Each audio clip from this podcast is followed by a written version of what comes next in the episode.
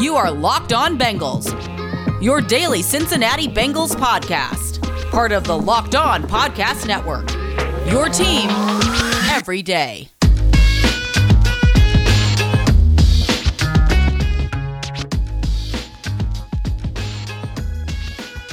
What up, Bengals fans, and welcome to another episode of the Locked On Bengals podcast. I'm your host, Jake Liscow. He's your host, James Rapien. We're part of the Locked On Podcast Network, your team every day, free and available everywhere you get your podcasts and on YouTube.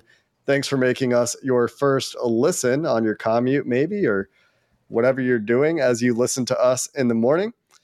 And make sure you hit that subscribe button, that follow button will be delivered to your eyes and ears first thing when we upload every day. Today, we're brought to you by Blue Nile. This Mother's Day, give mom something she'll treasure forever with fine jewelry from BlueNile.com. And our listeners, locked on Bengals listeners, get a $50 off $500 purchase bonus with promo code locked on at checkout. James, we're going to talk about Jessie Bates' absence from OTAs this should not mm-hmm. surprise mm-hmm. anyone necessarily, but it is something that was confirmed since we've last recorded. Mike Hilton made it known that the Bengals are aware that a lot of people out there think the Bengals Super Bowl run was a fluke. And then Darrin Simmons weighed in on the specialist battle that will be coming in camp.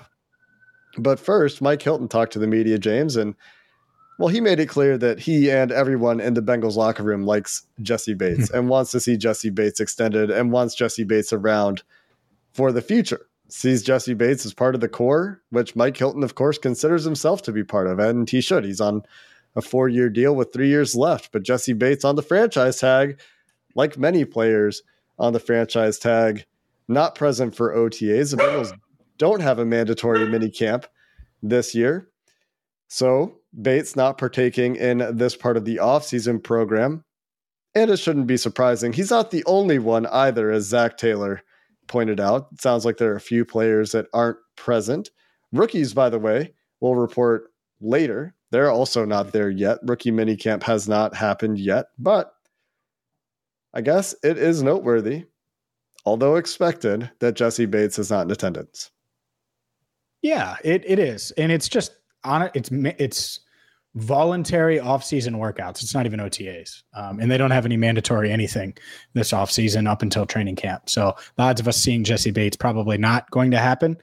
Um, rookie mini camp, for those wondering, is uh, toward the middle of this month. It's a couple weeks away. So we'll get to know these rookies and get to chat with them more and all of that stuff in person and, and have that for you here on Locked On Bengals. But as far as Jessie Bates goes, look, who is surprised at this? He got tagged they drafted a safety in the first round. They drafted a safety in the fifth round. I don't know why people are calling uh, Taylor Britt a safety. He's he's a corner, and I get it. He played some safety. Uh, dude, I went on multiple radio shows on on Monday, and it was like three safeties. What are they? Uh, comments, uh, hybrid, but no, no, no. He's a corner. All right, that's it. Anyways. Sounds like we have a few things to clarify here. Cam Taylor Britt's going to play outside corner. He might yep. align at safety a handful of times this year, like he did at Nebraska last year, where he had like five free safe, safety snaps, and I think they were all in one game. Tycen Anderson is a safety. He's not a linebacker. And Dax Hill is going to play pretty much Everything. everywhere. Yeah, because he's great, and he should have been the 31st pick. And that's James, why I give it an A plus plus. Uh, um, your Jessie Bates point. Yeah. Um, yeah. As, as far as Bates goes, not shocking. Understand it. At the same time, it's like, all right, so where do they go from here? Right. Because Mike Hilton said, yeah, of course, I want Bates to get paid. He's said it all along. He's been a real big Jessie Bates supporter since he got to town last offseason.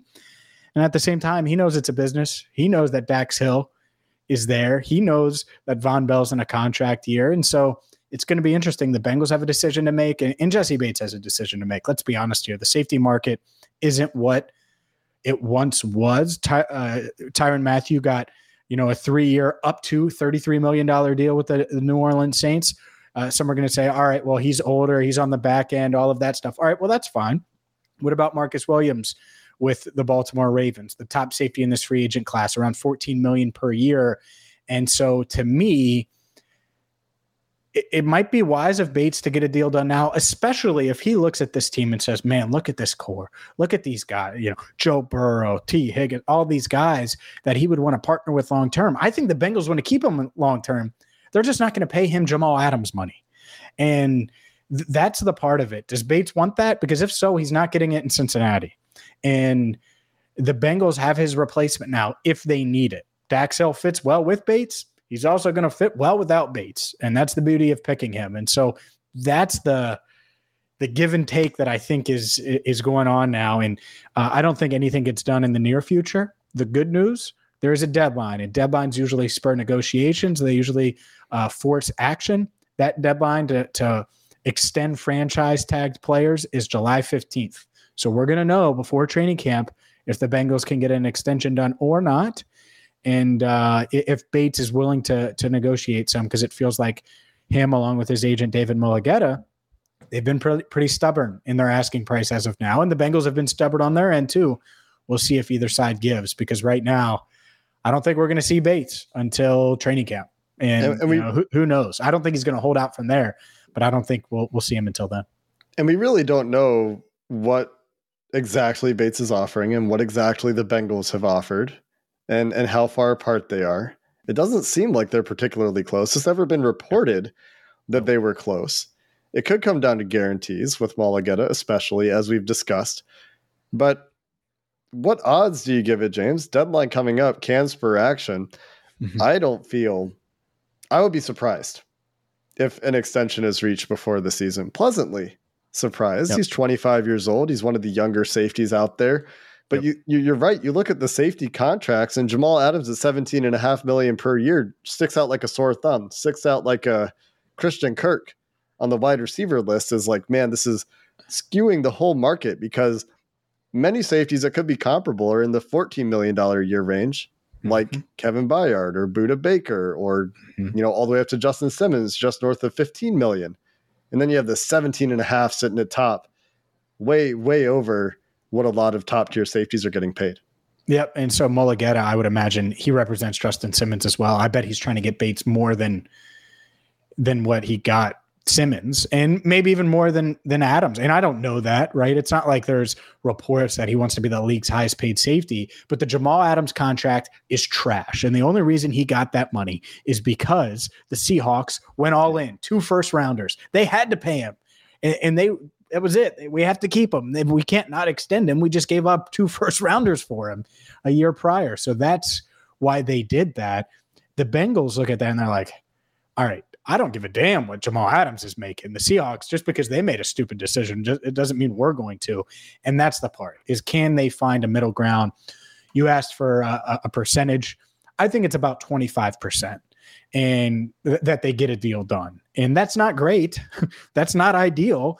And, and I think it's just because there's been so much time. I mean, think about how the season went. At all the stuff that Bates went through mentally, being on that one year deal, essentially, or in the final year of his contract. And at any point, at any moment, he could have signed an extension. His party could have reached out. His his people could have reached out to the Bengals and said, "Look, it's affecting his play. Let's just get this deal done. We'll take the deal that you offered in, in training camp." And I bet you the Bengals. I know they don't normally do that. I bet you they would have been like, "Let's go. And yet here we are.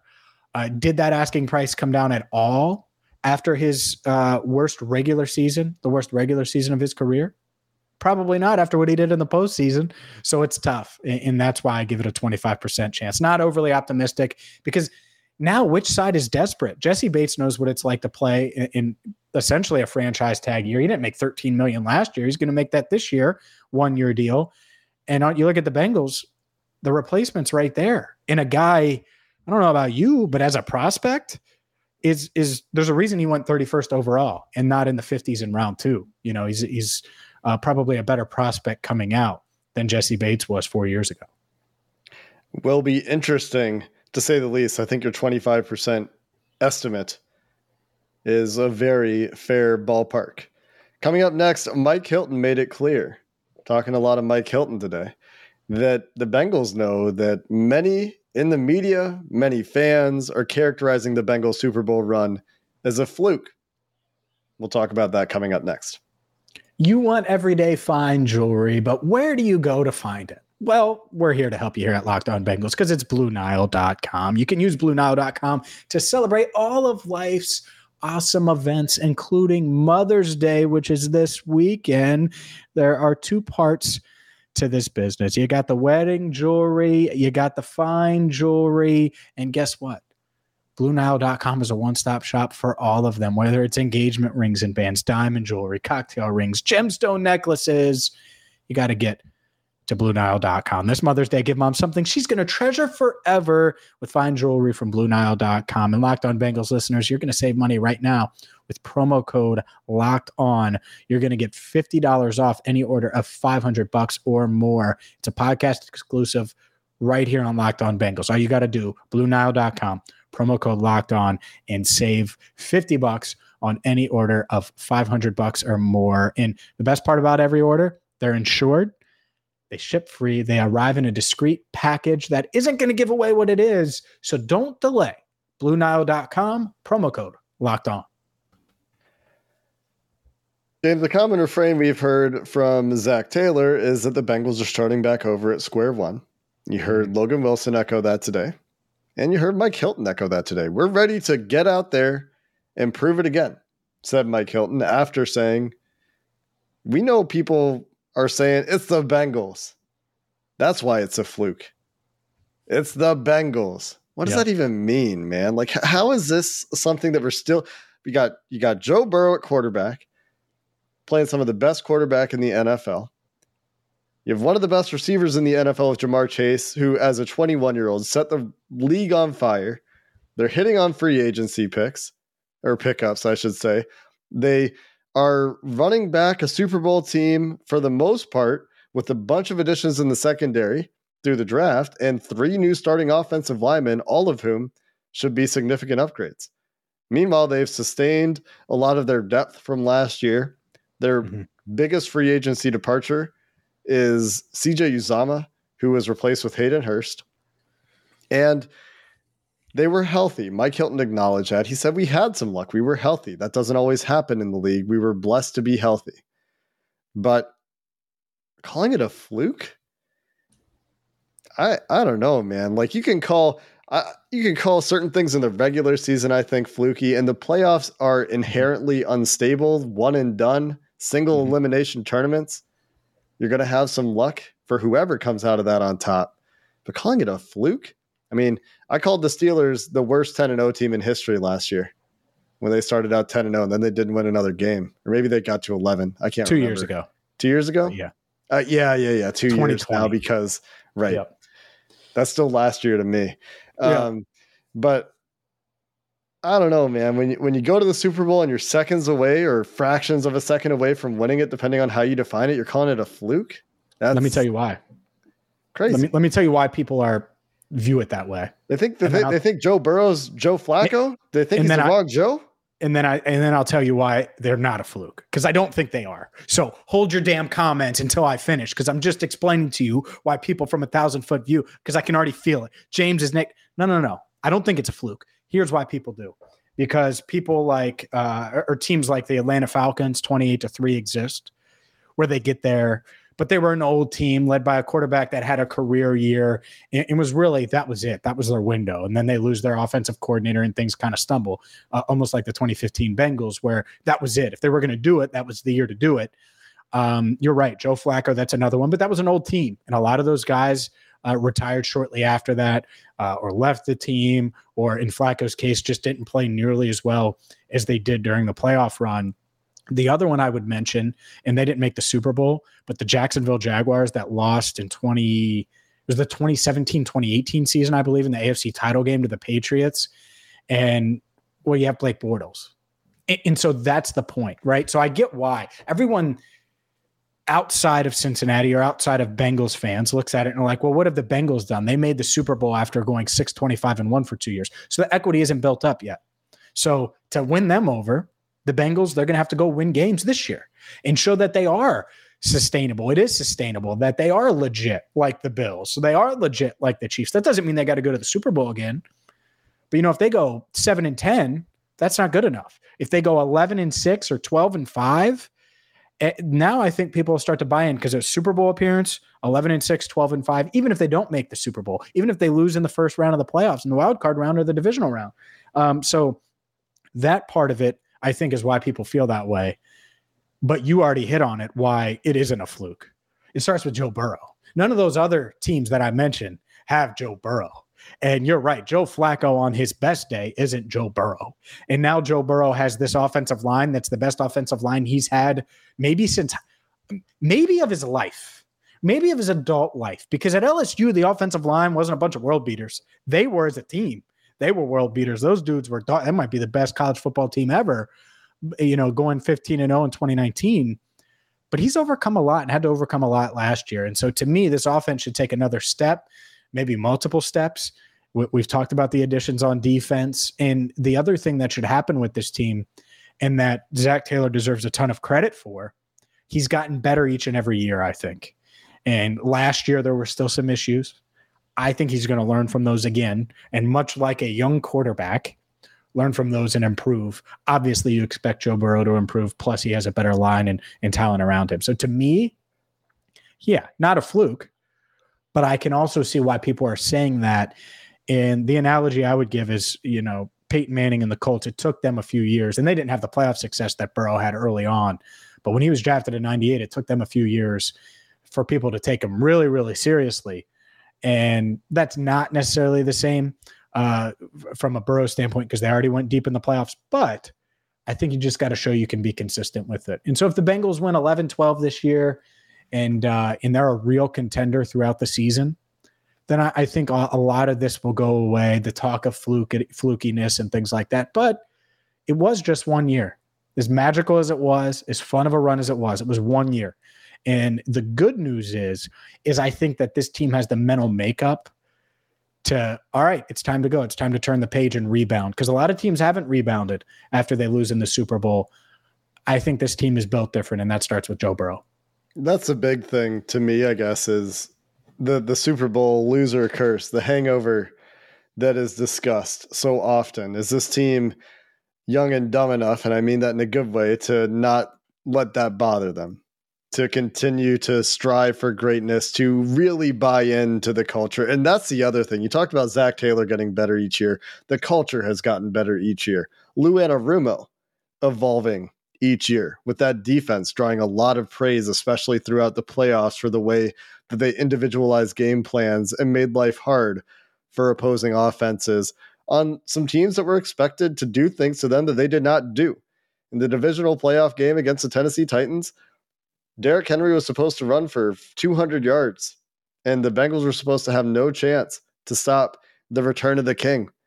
And then Derrick Henry hardly did anything against the Kansas City Chiefs they weren't going to only score three points in the second half again. Well, mm-hmm. turns out they scored three points in the second half again. And and Remember- the Super Bowl, you know, it wasn't the offense, I would say, for Sean McVay's Rams that got them over the hump. But you know, I, am just saying credit credit the defense's evolution under Lou Anarumo as well. A lot of things getting better, but you're right. It all comes back to Joe Burrow. Yeah. And that Joe Burrow, Joe Flacco thing, like Flacco played in that playoff run on a heater that he had never before and never again achieved. Yep. Joe Burrow has shown us greatness, sustained greatness, and there's no reason to think that he won't continue on that trajectory, in my opinion. Remember before the Titans game, it was Larry Ogunjobi is out. How yeah. are they going to stop Derrick Henry? Yep. And I I did a uh, I went on with Jeremy Rauch and uh, Joe Danneman on Fox 19, and literally like this back alley, they tracked me down the night before the game to to interview me. And I was out to dinner. I was like, "All right, let's do it." And they asked me about that, and I'm like, "Everyone's talking about how Larry Ogunjobi is the key to the." He's not good against the ground ground game. If anything, this is the game you don't want him. And uh, obviously, the Bengals did uh, what they needed to do there. So yeah, it is. Uh, don't let it get to you, Bengals fans that being said, they do have something to prove. I agree with that. because that. yeah, because there is a Deshaun Watson that at some point is going to play for the Browns. Lamar Jackson and the Ravens were all dinged up. And even though I think I have like a 50-50 shot to make the Ravens 53-man roster at wide receiver because they don't have anybody to catch passes outside of Rashod Bateman and uh, the kid from Texas so, who's returning punts. I forget his name, but I actually liked him coming out. Um, you remember his name? No, continue. No, it's okay. Anyway, he's a second, third year player. Uh, anyways, um, so yeah, I think 50 50 shot, uh, but they still have to prove it. And so that's the part of it. And the Pittsburgh Steelers, say what you want about them. They were only they still have a defense. And they have an offense. They might not have a well, quarterback. Well, no, dude, their offense is legit. Come on. You need a quarterback to play offense in the NFL. Sure. Okay. And their quarterback, I guarantee you this, is going to be better than what they had last year. I, I'm not too worried about that yet. I'm not worried. I'm just saying, right? So prove it. And if you prove it again, a lot of this crap is going to go by the wayside. Um, at the same time, if you're at the top, they always talk about your fall. Ask Tom Brady. He's been dealing with it for 20 years.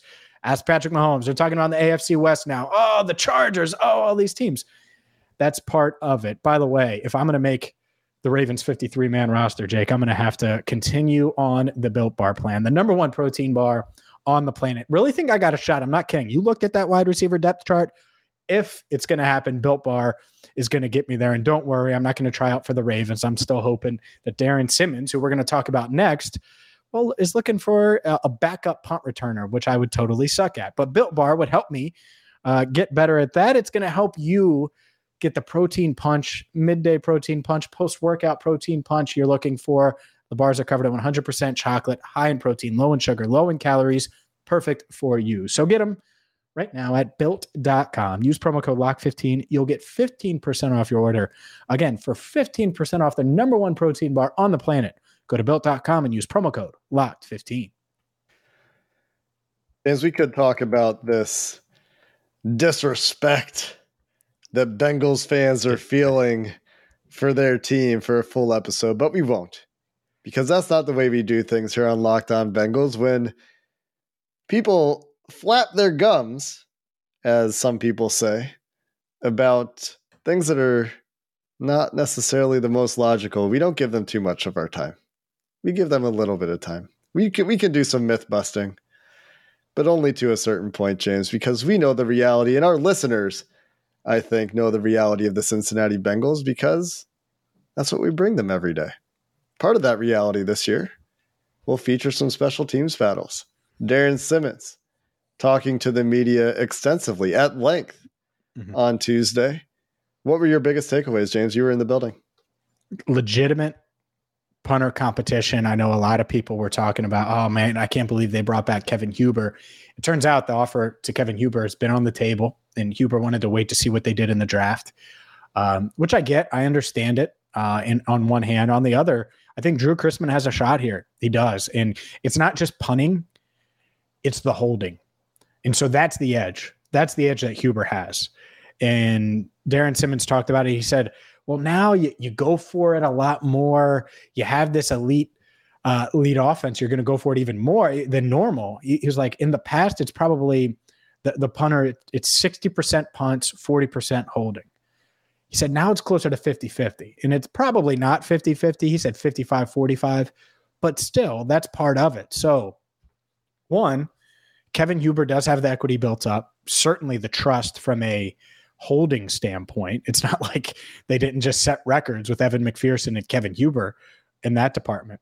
On the other hand, Drew Chrisman, he's the young shiny toy man, and and everyone's talking about punt god. Well, I think Chrisman is a hell of a punter, and so can he be a good enough holder to where Evan McPherson is going to be able to trust him, where Clark Harris is is going to to trust him if he's the long snapper, or is it Cal Adomitis out of Pittsburgh, who again is go- much like Chrisman is going to get a real shot here, and so training camp it's going to be filled with punter watch and long snapper watch. So, boy, oh boy, buckle up. It sounds kind of weird to me. I haven't I've never covered a long snapper watch, long snapper gate. I've covered a few field goal kicker competitions, but not a punt competition either, punter competition. So it's going to be fun. It's going to be unique, uncharted territory for the Bengals special teams unit, at least for those that have followed the team over the past 15 years or so.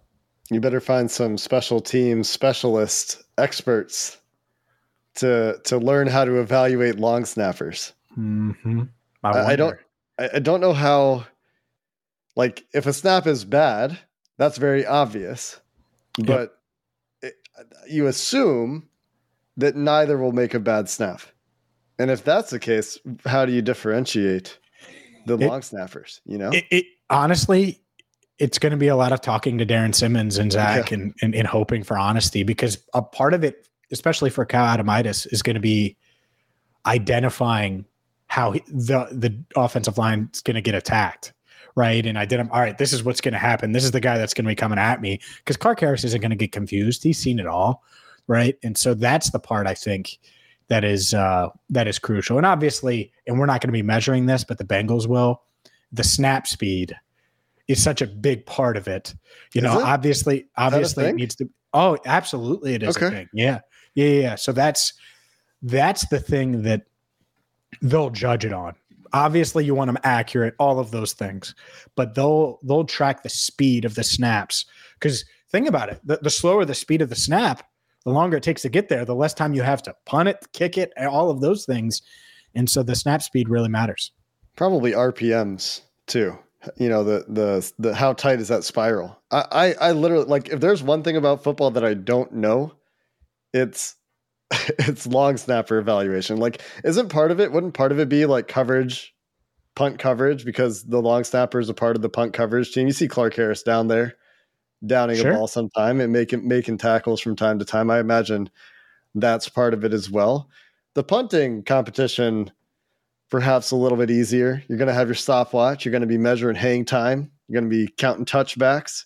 You're going to be counting coffin corners. You're going to be counting long punts when, when they do some long punting. But I, I do like Darrin Simmons' point on a serious note about going for it more the way the NFL is going with some of the analytic stuff that they're doing, uh, mm-hmm. with the kind of offense that they have. And he talked about this. He's been consistent.